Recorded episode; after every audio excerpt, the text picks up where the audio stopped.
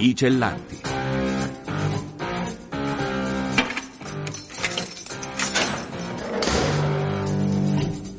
Liberi di raccontare storie dal carcere.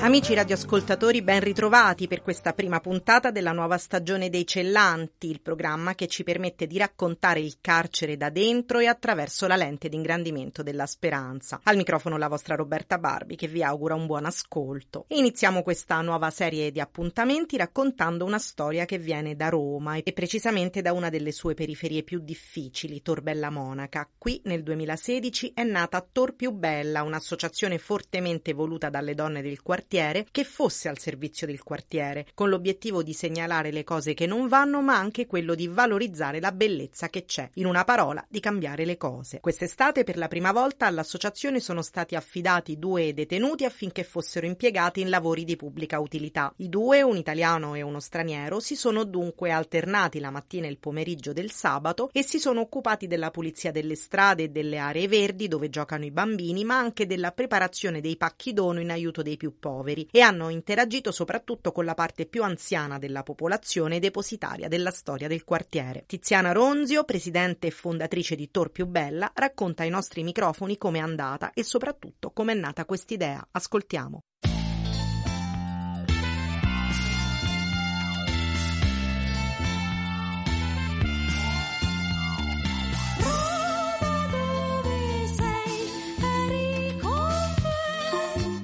Era un desiderio di creare qualcosa di diverso. Noi attribuiamo ai detenuti un senso di cattiveria, per conoscerli bisogna frequentare, essere con loro ben inseriti. Nella mia testa c'era la volontà di mettermi in contatto con loro, che mi avrebbe comunque aiutato a me in tante cose, loro sono fondamentali, sarebbero stati importanti per il territorio, perché comunque sono ragazzi che fanno tanto. Entrando nello specifico, che cosa hanno fatto? Fatto i due detenuti che si alternavano nella giornata di sabato? Mi aiutano nei giardini e hanno collaborato con delle signore del quartiere che mi aiutano a piegare i panni che poi doniamo alla cittadinanza a chi ha bisogno. Ci hanno aiutato a montare dei mobili che dobbiamo installare in una terrazza all'ultimo piano dove ci sarà la palestra dolce per gli anziani. Hanno aiutato anche a pulire i marciapiedi insieme a tutte sempre queste signore che secondo me li hanno coinvolti come se fossero delle nonne. Un Un'esperienza dunque di alto valore educativo per i ristretti, maturata in un'ottica restitutiva alla società. Se dovesse fare un bilancio? Che sono più loro che hanno donato a noi che noi a loro, perché alla fine mi sono resa conto quanto noi nella società stiamo rovinando questi ragazzi. Pensiamo tutti di essere meglio di loro, invece da loro noi prendiamo tanto, perché hanno dei sentimenti veramente puri, hanno solo bisogno che qualcuno gli ricordi che anche loro sono importanti.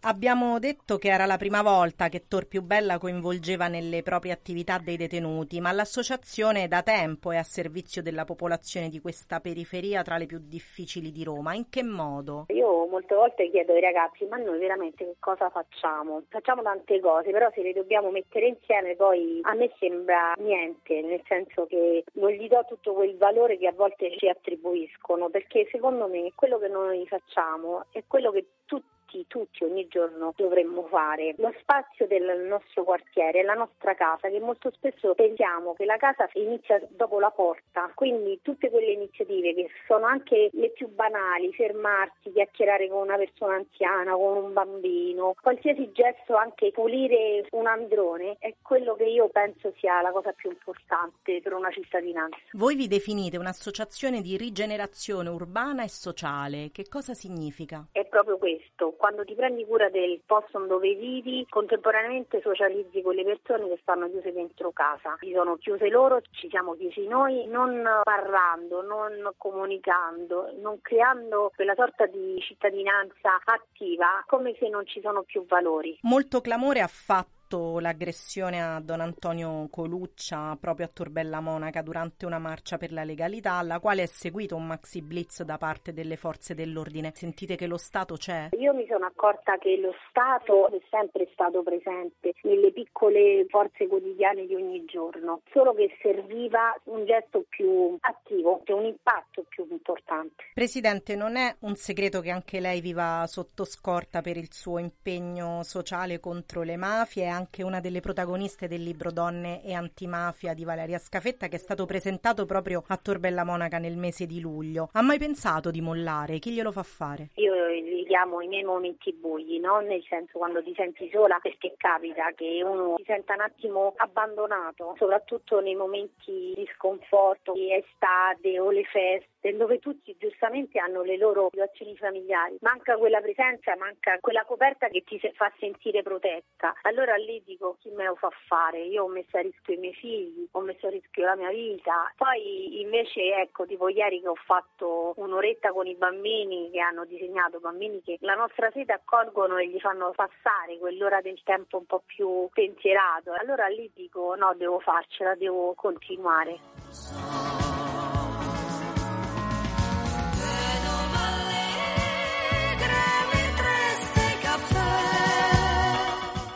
Ci spostiamo a Napoli dove il sindaco ha nominato un sacerdote salesiano, Don Tonino Palmese, nuovo garante comunale dei diritti delle persone private della libertà personale. Già direttore dell'ufficio giustizia e pace dell'arcidiocesi partenopea e presidente della fondazione Polis, con la quale ha intrapreso innumerevoli progetti in carcere, soprattutto legati alle tematiche della giustizia riparativa, l'inizio del suo nuovo incarico è coinciso con l'estate, un periodo particolarmente difficile nelle carceri. Il sovraffollamento che non accenna a diminuire perché nuovi ingressi sono proseguiti anche nei mesi estivi, il caldo soffocante in strutture che spesso non sono attrezzate per combatterlo, la lontananza dalle famiglie in un periodo tradizionalmente legato alle vacanze e il dramma dei suicidi hanno afflitto anche quest'anno l'estate nei vari istituti di pena. Ascoltiamo quindi dalla voce di Don Tonino Palmese che estate hanno vissuto i detenuti di Napoli. Ecco il suo racconto.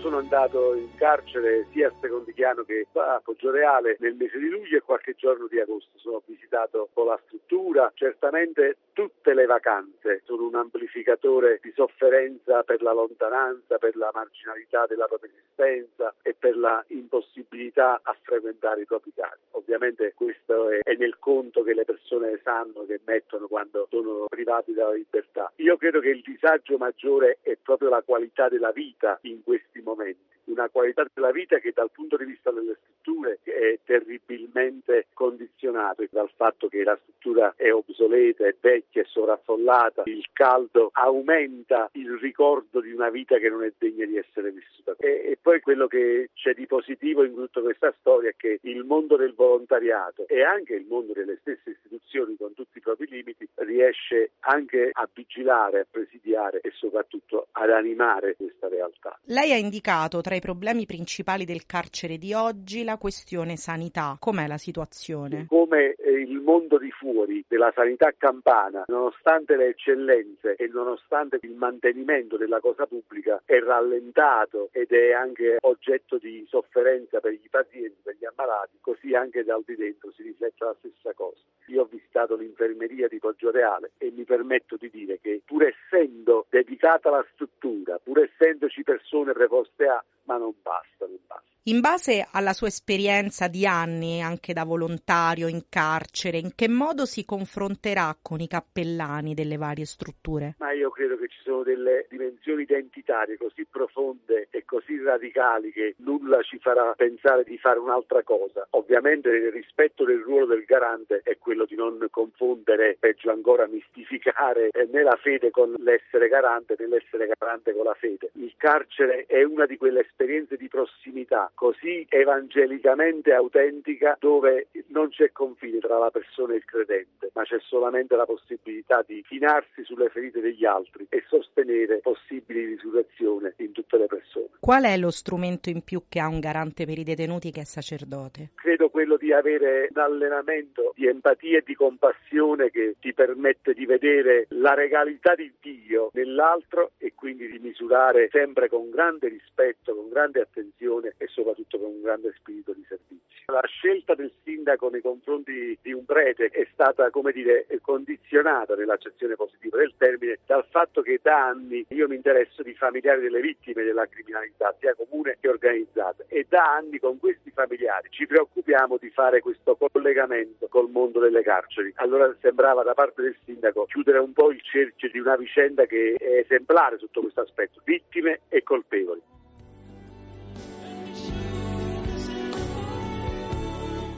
E cambiamo argomento, si intitola Donne nel tempo e oltre il tempo, storie di coraggio e di fragilità, il nuovo libro di Maria Teresa Caccavale Suor Rita del Grosso, scritto assieme ai detenuti di varie carceri d'Italia in cui tengono laboratori di scrittura e pubblicato da Gambini Editore. Qualche giorno fa il volume è stato presentato nella casa di reclusione di Paliano in provincia di Frosinone. Qui il nostro collega e amico Davide Dionisi ne ha parlato con Maria Teresa Caccavale, presidente dell'associazione di volontariato Happy Bridge.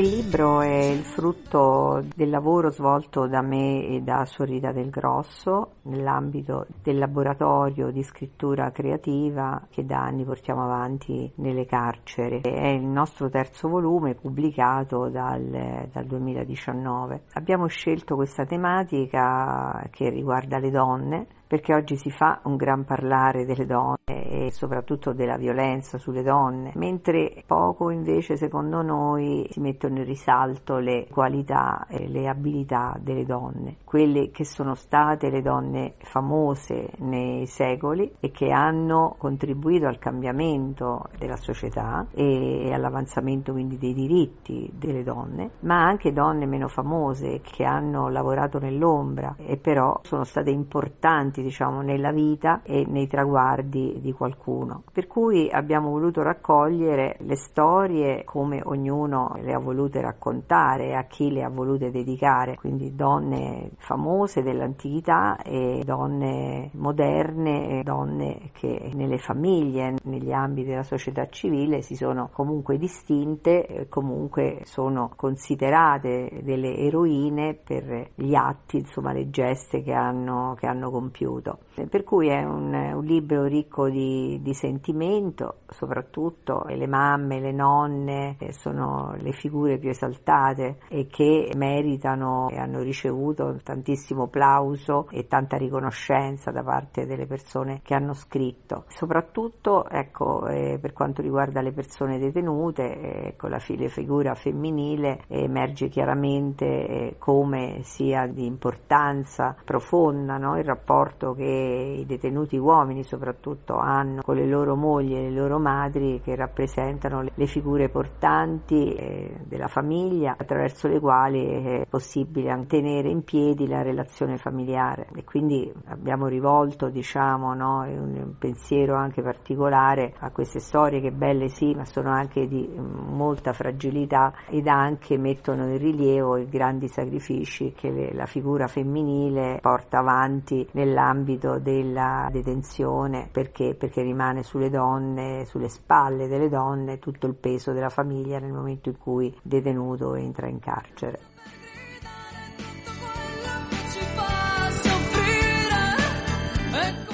Qual è stato il ruolo della donna nella storia? Quali le figure femminili che hanno attraversato con maggiore coraggio il loro tempo? Sono queste le domande a cui gli autori dei contributi contenuti in queste pagine, guidati dalle sapienti mani delle curatrici, hanno cercato di dare risposta. Il risultato è una galleria di ritratti di donne famose, ma anche donne comuni assolutamente sconosciute, come mamme, figlie e nonne che hanno messo testa e cuore in ogni loro scelta. Questa è la testimonianza di Suor Rita del Grosso, religiosa canossiana, da anni impegnata come volontaria volontaria nelle carceri italiane. Ascoltiamola.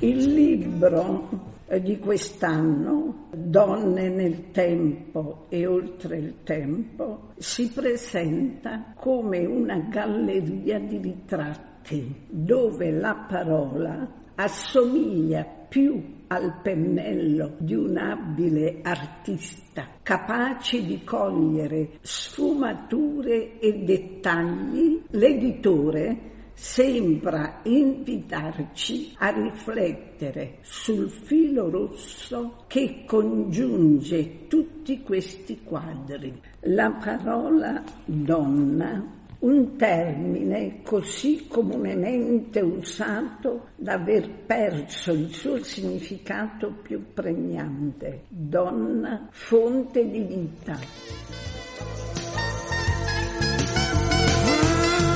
E con le testimonianze di Suor Rita del Grosso e di Maria Teresa Caccavale, che hanno curato il libro Donne nel tempo e oltre il tempo, si conclude il nostro spazio di oggi. Roberta Barbi vi saluta e vi ricorda che potete riascoltare questa puntata e tutte le precedenti collegandovi al sito www.vaticannews.va nella pagina dedicata a I Cellanti, storie di vita oltre le sbarre, dove troverete tutti i nostri podcast, oppure scaricando la nostra app sul vostro smartphone. Appuntamento alla prossima settimana per una nuova puntata dei Cellanti, liberi di raccontare storie dal carcere. I cellanti.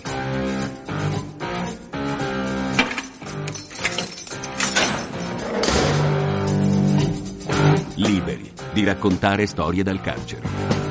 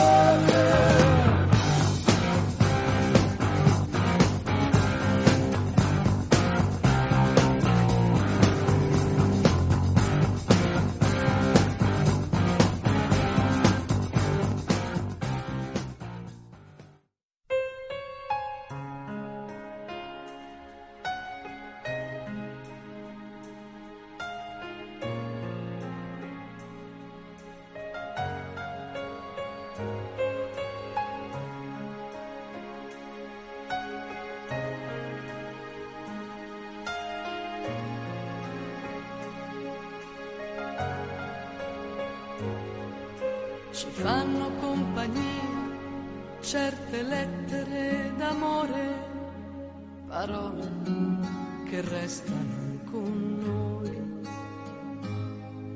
E non andiamo via, ma nascondiamo del dolore che scivola, lo sentiremo poi.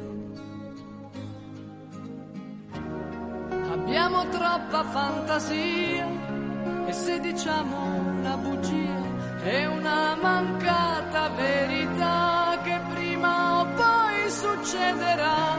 Cambia il vento ma noi no. E se ci trasformiamo un po' è per la voglia di piacere a chi c'è già potrà arrivare a stare con noi. Siamo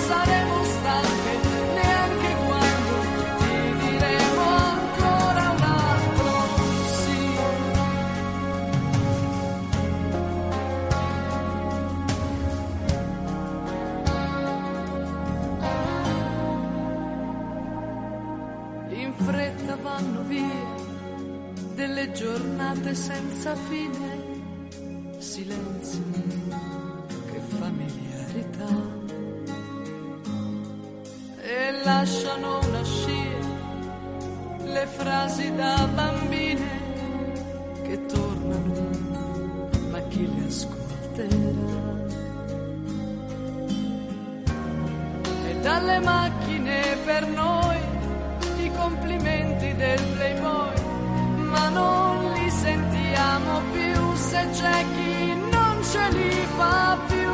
Cambia il vento ma noi no. E se ci confondiamo un po' è per la voglia di capire chi non riesce più a parlare. Ancora con noi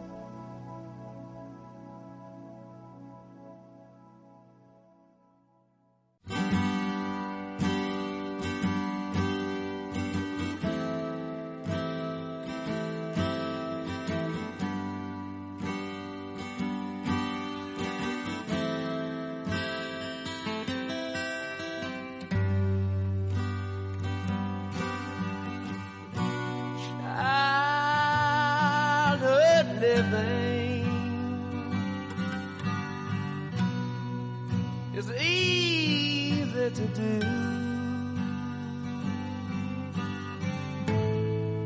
The things you wanted, I bought them for you.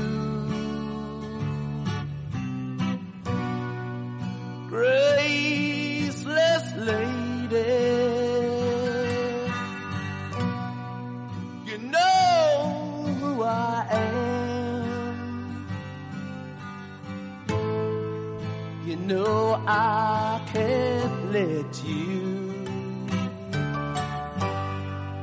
slide through my hands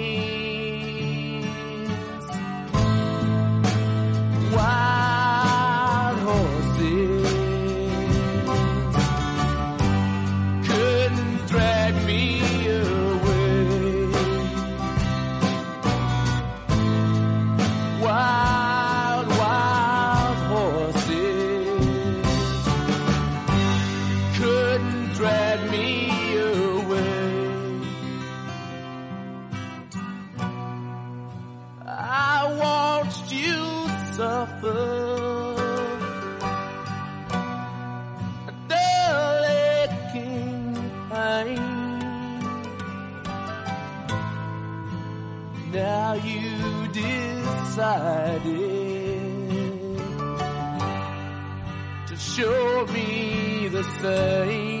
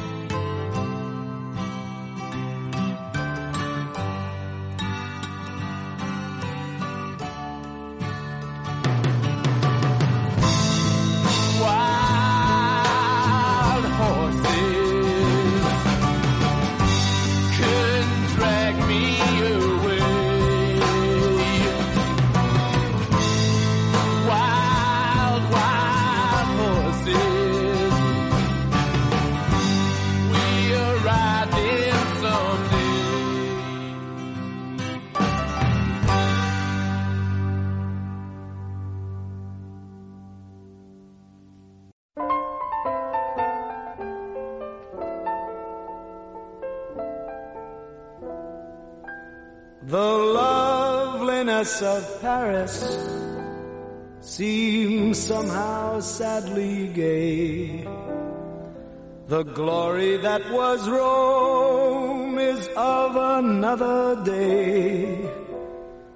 I've been terribly alone and forgotten in Manhattan. I'm going home to my city by the bay. I left my heart in San Francisco.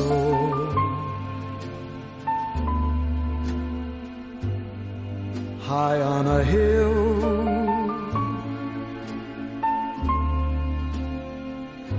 it calls to me to be where little cable cars climb halfway to the stars. The morning fog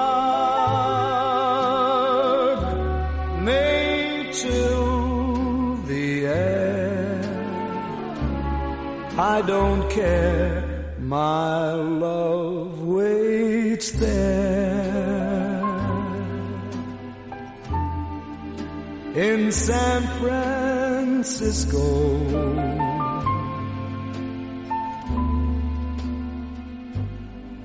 above the blue